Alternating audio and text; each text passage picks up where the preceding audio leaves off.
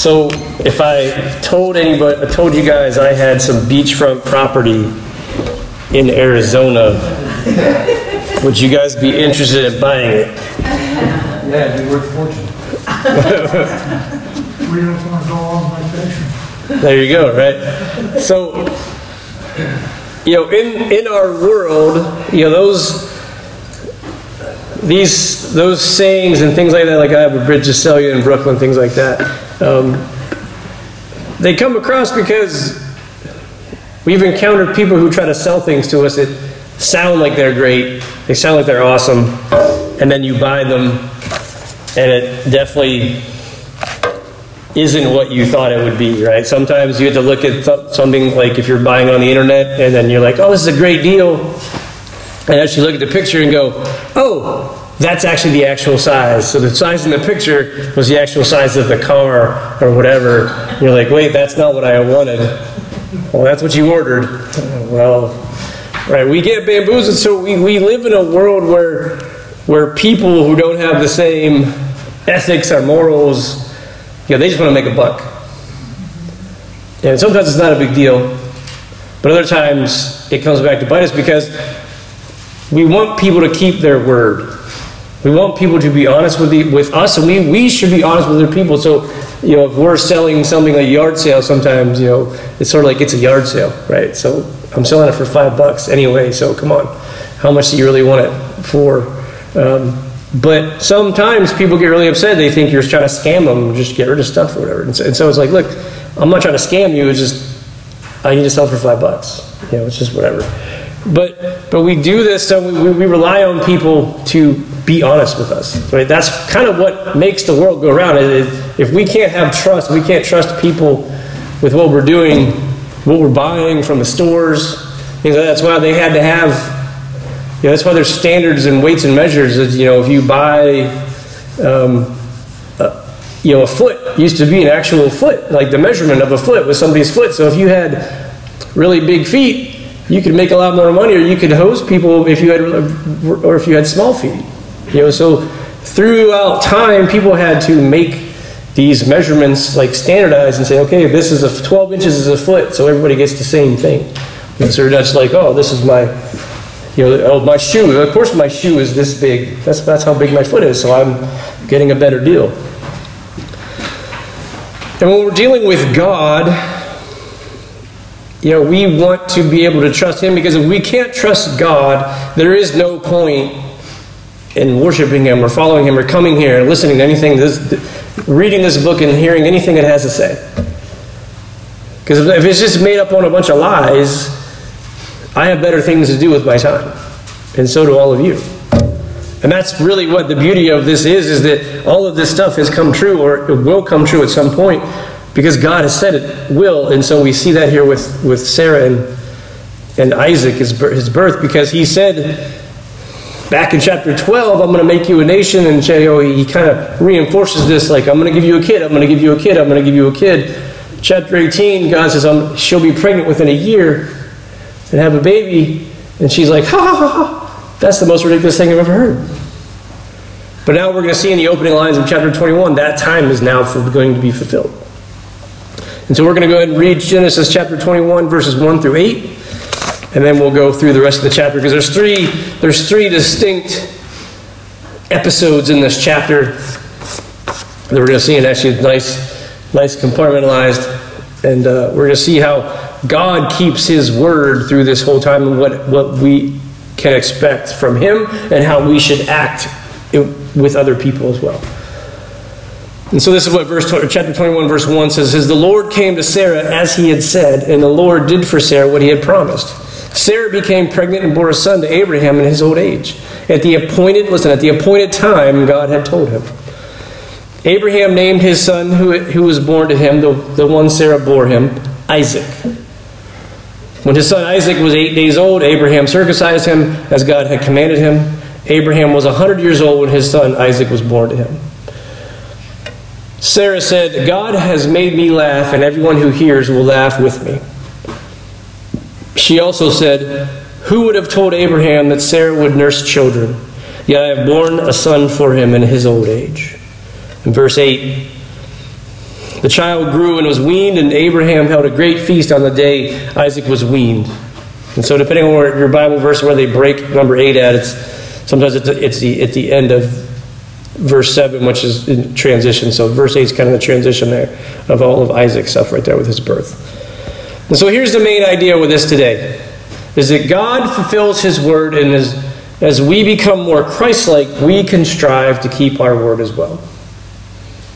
Because again, being honest and being able to say, yes, I'm a Christian and here's what I say, so I'm to, I say what I mean and mean what I say. I remember my dad saying that all the time when I was a kid. Because our word is the one thing that really we can communicate who we are, but it, it communicates who we are, whether we want it to or not. Right? Because we can say one thing, and then, but our actions are completely different sometimes to what they are. So we need to make sure those two things match. So we're going to look at this because today the outline, if you look at that on the back of your bulletin, all right, so first thing that God's word is fulfilled on time. That's the first eight verses. God's word is fulfilled with grace. We're going to see how He deals with certain things. And then God's word is fulfilled with honesty. And that's the last verses 22 through 34. And so going back up to the first eight verses, so, so now is the time for, for God's word to be fulfilled. His promise to, to Sarah back in chapter 18 you know, a year has passed, basically. Everything would happen, and now she is going to have a child.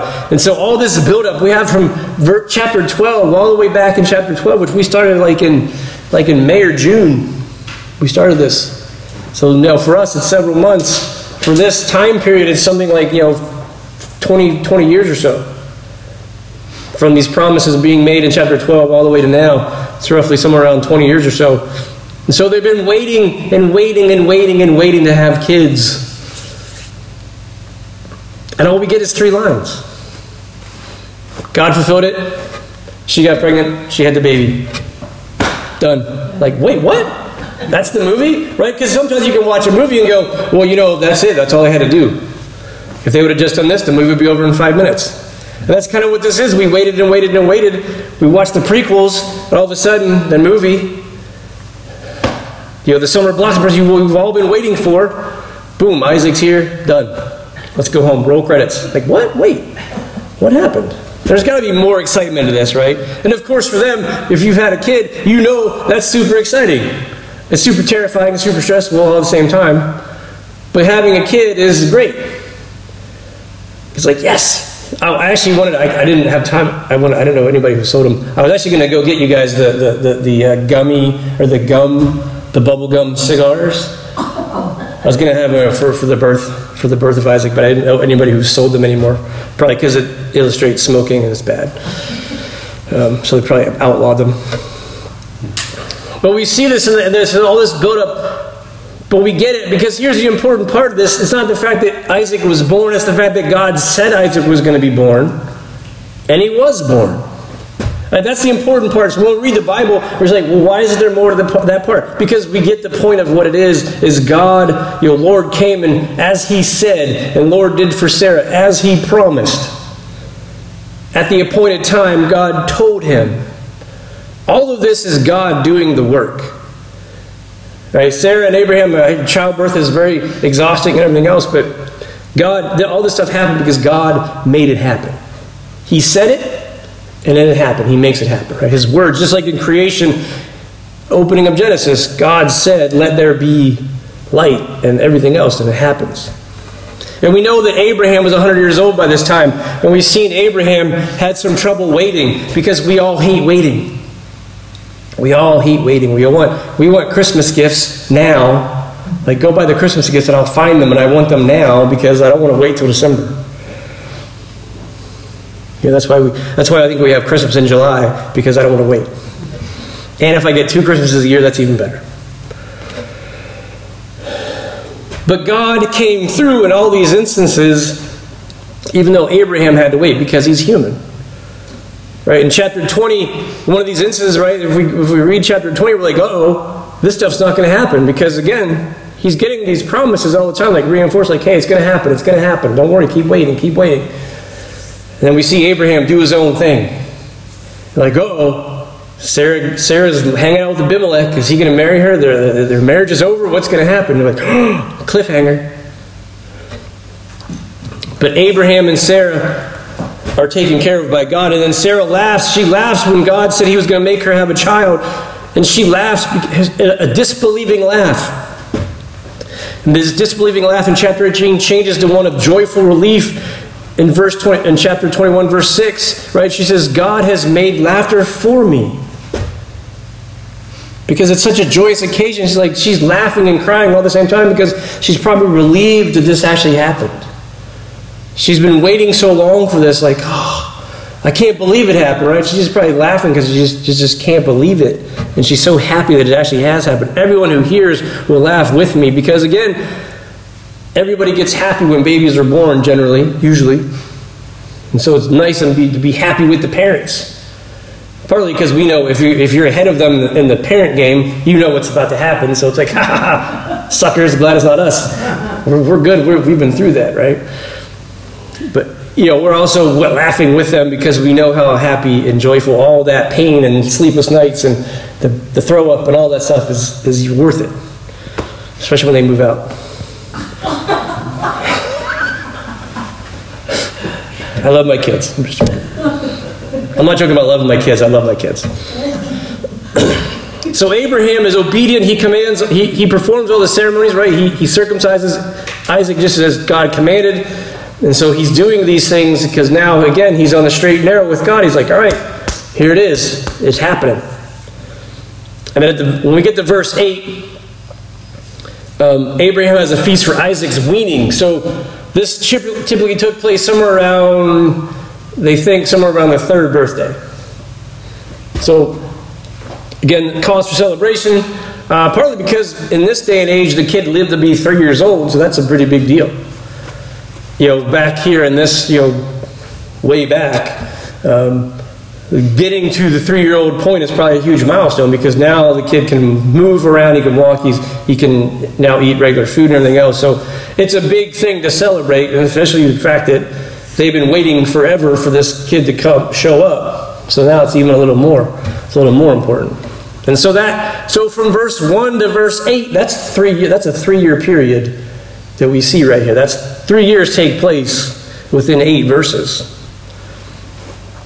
And we see God fulfilling his promises to Abram and Sarah. And they waited the majority of their lives to be fulfilled because remember, they've been married for a good long while. They were 75 ish, or Abraham was 75 when they were told to move. So they'd already been married for however many years with no kids. And now he's 100, so there's another 25 years.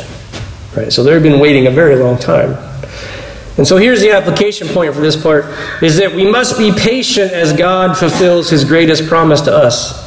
And so the greatest promise is the one of eternal life. Right? That is what we're promised. And so we are in sort of the same boat. It's it's we have the promise, but we have to wait for it. Now we know unfortunately the eternal life part doesn't get realized until we die. Until we physically die, we don't get to realize and go to heaven. So we are waiting, living in these two worlds of living here on earth, but also waiting to go to heaven. And so this is difficult for us because nobody wants to die, but everyone wants to go to heaven. A lot of times we, we kind of think that, and it's, it's death is scary, but for us it should be comforting because we know where we're going. And we have to trust that we know where we're going. We know that. So we need to hold fast to God all the time while we're waiting and try to not be like Abraham as much as possible. We're kind of doing our own thing and then coming back to God because it's gotten so bad. Now, we end up being like Abraham a lot because when we're driving down the road, it's easy not to hang on and maybe not pay a lot of attention because the roads are nice and smooth. Right? You just drive, it's like, all right, nice. No, no bumps. But what happens when you hit a big pothole? You have to go over a speed bump, or you have to turn real fast, and you curvy turn. You're like you're whoa, you got to hang on, right? If you're driving, the driver would be a little easier because you're, you're hanging onto the wheel. But what happens when you, you might be just cruising down the road? All of a sudden, it gets rainy or bumpy. All of a sudden, two hands on the wheel, right? Sometimes you got to make sure you're not doing the grip of death because you know it's, too icy. Like one one time we came, we drove from uh, Greenville to to Reno in the wintertime, they had like a foot of snow. So we had to have we had to have chains for like 30 or 40 miles. And so I was like grip of death on the wheel, going super slow because I didn't want to fall off into the ravine of the river. Because some of the places were 100 foot or up to a 1,000 foot drop, some of the places, right? So, yeah, exactly. right, because I'm responsible for everybody. If you're the passenger, it's a little harder, so you might have to grab the oh no handle, as Veronica calls it. Right? You doing pull ups on that thing sometimes if I'm driving through traffic. You sit up a little more though, right? You watch, you watch what's going on. You say, okay. Swiveling around, making sure. And the neat thing is though, that we have the seatbelt on. And it just tightens up automatically. Sometimes it does the wrong times and you're just trying to move around. but a lot of times it is designed to, it is designed to lock up so you don't move as much when you get in an accident. And it's nice and comforting to know that's there. Again, even though if it does happen at the wrong time, sometimes you just try to move up a little bit and it just locks as you think there's an accident. You're like, but when, it, when you need it and it does that, you're like, oh, I'm not going to go through the, theoretically, I'm not going to go through the windshield. There's probably less of a chance. And so God keeps us safe in a similar way because if you belong to God, you have His covenant. You know you're safe. You have that restraint. That no matter how bad it gets, even if you pass away, you know where you're going. And when we mess up like Abraham or we're unbelieving or disbelieving like Sarah, he honors his end of the bargain and he actually takes care of our end of the bargain as well. Right? Because we saw that last time in chapter 20 with Abraham's shenanigans, he could have been like, You're done. You're God. This is God. Abraham, you're done. I'm kicking you out of the off the covenant. I'm evicting you. But he doesn't. He's like, Look, I'll pay for you. I'll make sure you get paid. And so we can trust God's promise that Jesus has allowed us to enter into paradise. Because his death pays for that. He, he pays for us to get rid of our sins. And that's a joy for us because now, through our lives, we can be, we know we're forgiven. We can be a little bit more relaxed. We know what's going on. And, and we know that we're going to have sorrow, but we know ultimately we have this joy. And so we know, though, moving into chapter uh, verse 9, that God's word is fulfilled with grace. And so for Sarah and Abram, they're having this party, they're happy, they're excited.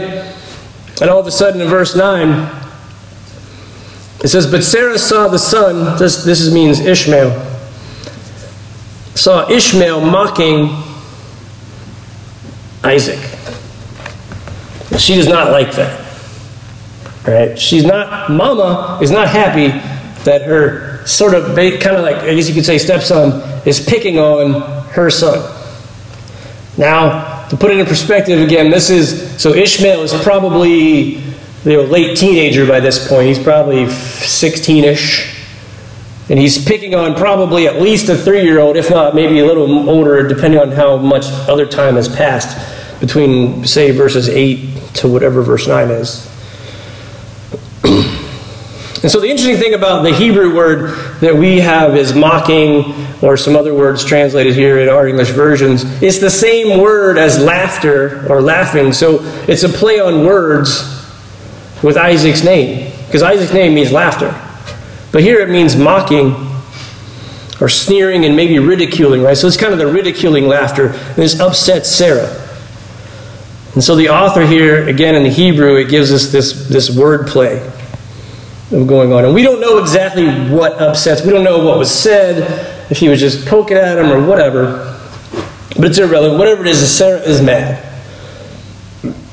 Even Paul tells us in Galatians 4.29 to kind of bring this all back to the, to, to the Jews. He says he assumes the passage portrayed harmful behavior and goes so far as to describe Ishmael's behavior as persecuting the son or persecuting Isaac. So obviously there is some jealousy because here it is this three year old kid is now essentially the heir to the throne, if you want to look at it that way. All of Abram's, Abraham's stuff. Ishmael is going to get like 1% or whatever of, of his stuff. And so, well, I'll tell the story. So my brother and I are 16 years apart. So one day, I, so I, I was I was a grown man, and he was probably 12 or 13, I think. I talked to my mom for some reason. She said, Oh, Jonathan's at home watching a movie. Watching a scary movie or something like that. So I was like, Yes. So I called, and they went to the voice, they went to the machine, and I said, I'm watching you. Right? And he's like, so he gets got scared. He called my mom, grabbed his BB gun, and waited. He was hiding. I should have known better. I should have known better. It was for my own evil pleasure, I guess, in a way, right? My mocking, kind of like Isaac or maybe Ishmael is doing to this, right? Ridiculing a little bit, mocking him, just trying to scare him, right? And so my mom was livid. She apparently, when she got the phone call from my brother, she left work. She told me she drove home as fast as she could. Like she, so there's a there's a intersection by their house, and she apparently cut through the people's yard. Instead of stopping and making a right hand turn, she like cut the corner literally, and and and got in there. Like was it year a year later? I think when my parents when we went either I think they came out here. My stepdad yelled at me basically for causing so much havoc for that. Now I thought it was the funniest thing ever. They did not. And so my guess is that's probably something that happened with, with Ishmael and Isaac, right? And again, as a grown adult, I should have known better. I should not have picked on him, picked on my little brother like that. You know, it wasn't funny. So, so that's the type of stuff. Now, again, here Sarah thinks that, this, you know, as Paul says, persecuting the son. So there's something going on, and so Sarah wants Hagar gone. Right? He's like, she's like, you need to get her, get rid of her and her kid. And there's been bad blood probably the last couple of chapters, the last 15 years or 16 years or so. And so it's the same thing when, when, when Hagar first got pregnant, Sarah wanted to get rid of her. And so we see that things haven't changed. She goes from being joyful to being ungraceful. Sarah does. So she talks to Abraham, says, Ishmael will not be an heir together with, my, with Isaac, right? He is not going to share in the wealth that you have been given by God, right? It's not even his stuff, really. Everything's been given to him. But Ishmael's not going to get any of it. Again, Sarah is not looking at things very gracefully because you kind of see that Abraham is pretty rich. And you could easily split it even if you split it 5150 or 5149, everybody have enough stuff to go around. But it stresses Abraham out because now he's got two sons to deal with, and now he has to pick his favorite kid the oldest one or the new one. Right, what do I do? And it's a little unclear if Abraham is kind of praying to God or if God is, obviously, he's aware, but you know, God, it said, God said to Abraham in verse 12, Do not be distressed about the boy and your slave. Whatever Sarah says to you, listen to her, because your offspring will be traced through Isaac. And I will also make a nation of the slave's son, because he is your offspring. And so he's like, okay. So he's like, hey, Hagar and, and Ishmael, here's your uh, backpack of bread. This is verse 14, right? Here's your backpack of bread. Here's your water uh, here's a compass. Go that way. Leave the camp. Get out. Right? He kicks them out. Of course, that's probably not a happy day. I'm thinking. But when when when Hagar runs out of water, she goes out to hunt and she encounters God or an angel as well. And he says, look, in, in verse 21, 18, says, He will make a great nation of, of Ishmael. And so all of a sudden they see the well, they get water, and they move they move on down towards Egypt and they live their lives. So here's our application for this part, though is that God uses grace to fix our sins. He uses grace to fix our sins. So Ishmael is a byproduct of, of I, Abraham trying to force having, having a kid, having his own kid. And so he's just kind of caught in the middle. Sarah's very jealous of Hagar. She wants him gone. She wants both of them gone. Right? Because Abram went out on his own to fix this problem, and it came back to bite him. And again, he has to he has to pick which kid do I want to keep? Can I, can I keep both? Obviously not. And we often have similar problems. When we commit a sin, we create a lot of other consequences. It's kind of the ripple in the pool. We throw a little pebble in, like, oh, it's no big deal. But all of a sudden, it ripples out in the lake. You have all these other fifth, sixth order effects of things that we didn't plan on that we can't control. But God shows His grace, or shows, shows His grace to us when we sin, and He has a way of, to work things out for His favor and His glory. Well, that's the other thing. Even when we mess up, things go towards His glory. But why is that? Why does God put up with us? Because I'm sure a lot of you guys read the Bible and I'm like, man, you, what, what is He doing? Why did they do that? I'm glad I'm not like Abraham. And then go, oh, wait, I am like Abraham. I do dumb things too. Why is it? Because God's grace flows from the essence of his being. That is who God is. Though Exodus 34 6, the Lord, the Lord of God, merciful and gracious, slow to anger and abounding in steadfast love and faithfulness. Right? That's the description. That's, that's basically God's self description. When Moses says, Who are you? I want to know what, what, who are you? What do you do? This is what he says.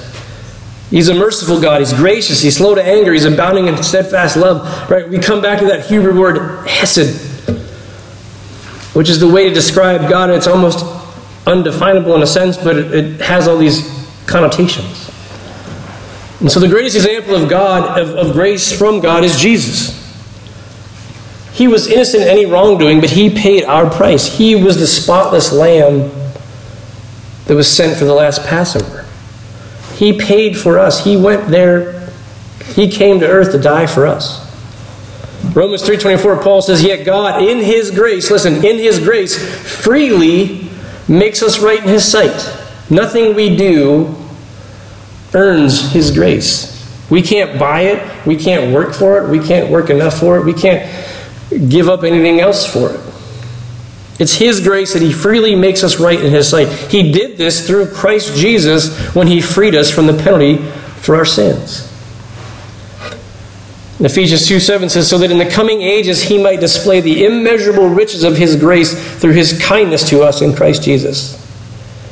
Jesus came not because we, He had finally had enough and said, Okay, I'm going to make this right. Jesus came to make it right at the right time because it was already arranged because in, in order to show us his grace. So God can point to us in all the future ages as examples of the incredible wealth of his grace and kindness towards us. So that was a New Living Translation of Ephesians 2 7. It gets a little wordy, but it kind of gets the point across a little better. As shown in all he has done for us who are united with Christ Jesus. And even in verse 21, we see that, that Ishmael goes away. He's a boy, he's a young man, and he gets he lives in the wilderness, becomes an archer, so he's kind of famous for that. He has a means to eat and, and kill and make money, maybe. And he settled in the wilderness of Paran. His mother got a wife for him from the land of Egypt, right? So even he gets a little bit of a happy ending. He gets married. Obviously has kids, right? Because the Islam traces their line through Ishmael. If you have a Quran, if you read the Quran, look it up even, right? This is where this is where the two faiths converge or, or, or diverge. Right? So you have the Jews who are descended from Isaac, you have the, the Muslims who are descended from Ishmael. Right? That's where the paths go. Both are descended from Abraham. And so Paran is located the southern border of, of Canaan, so kind of towards near Egypt. And so now we come to this other story, and this is again, we come back to Abraham with Abimelech. And so this is why last week I wanted to, when I read ahead, I wanted to possibly combine 20 and 21 because they're basically two bookends. Abimelech is the bookends of these this little section. But we see that here that, that God's words are fulfilled with honesty here in the last part of the chapter. And so Abimelech wants to deal with Abraham about the land, about the water, and everything else. And, and, and he says, God is with you in everything you do. This is verse 22. Swear to me by God here now that you will not break an agreement with me or with my children and descendants. Right? So Abimelech knows that Abraham is a God follower, he's a man of God. And so he wants to make sure that Abraham is going to deal with him honestly because why? Because he already knows Abraham lied to him. He's like, I remember when you lied to me about your wife, sister. You omitted certain things. So I want to make sure that you're going to be honest with me because, hey, I know you follow God and I know what he says. So he kind of holds that over his head a little bit. And Abraham says in verse 24, I swear it. Right, I'm not going to not going to do anything wrong, but Abraham complained to Abimelech because of the well that Abimelech's servants had seized. So obviously some kind of dispute. Obviously water is important. And there's a livestock exchange though. And so this first set that Abimelech, that Abraham gives Abimelech um, livestock, it reverses what Abimelech gave Abraham. Right? He's like, okay, you gave me some livestock, so I'm going to give you some livestock back. So we'll make that right. No big deal. And the second set, the one of the seven ewes, if you read down further, essentially purchases a well that Abraham dug. He's like, look, I'm putting a well right here, and here I'm paying for it with some, some ewes, some lambs. And so they made a covenant, and both men kept their word. And this is important. This reflects well on Abraham, not just as a man, but as God's man. Right? Now, Abraham is not just speaking for himself, he's sort of speaking for God, or he's speaking as a representative of God. He said, Look, and Abimelech calls him, he's like, I know you, I know you go to church, I know you're a Christian in our context, so I expect more out of you. And so when people find out I'm a pastor, they usually act funny. A lot of times it's comical. It's either they think I'm going to fall apart if they've cussed already in my presence and they didn't, they didn't know I was a pastor, so then they apologize, or I'm going to smite them because they were cursing. It kind of depends on who it is. It's kind of funny sometimes. But I also know that they're watching me. After that, they expect me, or even they are watching to see how I speak or act. Maybe what kind of jokes I tell. Maybe they watch on how whatever jokes they say. Why? Because they want to see if what I say, and more importantly, probably what they think a pastor is or isn't, also matches with what that lines, everything lines up. And so that probably happens with you too, perhaps, you say, oh, I'm a Christian. People like may say, oh, or oh, mm, okay, you're one of those. Sometimes, right? Sometimes we get that, or sometimes we, oh, great. And then they start talking about certain other things because now you have a different understanding. But we need to be honest with ourselves and with others, right? There should be truth in advertising. And so there are laws, there are actual laws against false advertising, and we usually pick up on things that sound too good to be true, right? Like apparently, I was looking this up, Rice Krispies apparently at one point a few years ago said their cereal was able to boost immunity for your kids. They had it on the box, like, boost your kids' immunity. Well, that little fib uh, cost Kellogg about $5 million from payouts and then donations as well. They're trying to donate for, after, after everything was said and done. And there's other methods that, that people use within the law. There's incomplete comparison. So that's an example of saying a product is better than another, but not explaining in what way it is better. Or inconsistent comparisons. This includes comparing a product to only the competitors it can be. Right? You could say we're the fastest car in this class, but like it's you're comparing yourself to go-karts or soapbox derby cars, right? Like I can beat that kid who built his car in his garage with some wheels and you know some axles from the hardware store. Right? I was listening to uh, music and the commercial came on for a detergent company and said, you know, it'll save you $150 if you wash in cold water. Well, if you listen to the small print it tells you this is compared to using a non HE washer, so an older washer. So they're comparing this, you know, an older non HE, non efficient washer with your new super cool washer that uses less water anyway. So it's like, well, wait a minute. What if I'm comparing how I washed last year in hot water and this year in cold water? How much money am I saving? Because you're really comparing apples and oranges, so how much money am I really saving? So they're not lying, right? They're not lying, but they're not giving you all the information. And it's the same thing with us. When we say we're Christians, we shouldn't be trying to split hairs with people. Say, well, yeah, that doesn't mean this or that. We need to be honest with things, with people. Because we don't need to employ methods to trick people into Christianity because the God we worship is the truest thing out there. He is the truest thing. He is the one being that doesn't change his just because on a whim. Right? We see all these things, things that were cool yesterday are not cool today. Society has flipped and shifted and keep going back and forth. God is not like that. Our worshiping God is not like that. We move to the middle, God stays in the middle. Because the gospel message is a story that all other stories are based on. The hero comes to save his people at great cost to himself, but he also gets all of his people to safety in the new kingdom.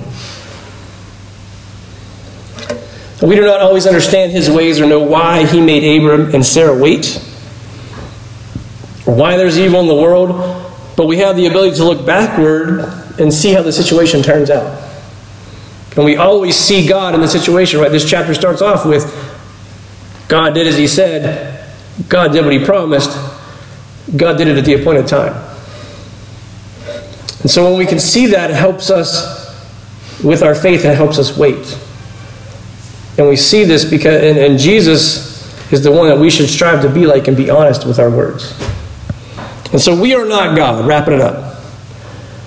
But we are being made in His image every day. Each day is an opportunity to trust God. Each hour is a time to put into practice the lessons God teaches us from His Word. Every word that comes out of our mouth is when we have a chance to speak like Christ. We can keep our promises as much as we can, right? In other words, we keep our word. We can use our speech gracefully with others and even with ourselves. Because sometimes it's easier to give others grace than it is to give yourself some grace. It doesn't mean you let yourself or someone else off the hook. Right? But you, when you repent and you learn from mistakes, you can move on and grow. And if someone else makes a mistake, you show them grace. You don't just kick them out. And all our words should be honest, right? Because in Proverbs 19:1 it says, "Better a poor person who lives with integrity than someone who has deceitful lips and is a fool." Pretty good wisdom there. And Colossians 3:19 says, "Do not lie to one another, since you have put off the old self with its practices." So, this week, surprise people with your actions and your words that match what the biblical Jesus said and did, right? That's important to make that distinction, though. The biblical Jesus, not what people think Jesus is, whoever he is, but what the Bible says Jesus is. And not what the world thinks that you should be like, or some idea of perversion of Jesus to suit their own ideas, whether it's good or bad. Right? Be Christ like, be like the Jesus of the Bible, not the Jesus of the world, because it's been messed up. So as we go out this week, think about that. Think about how your actions and your words match what you say you are as a Christian. So let's go ahead and have the band come up, and we'll do our last two songs. Thanks.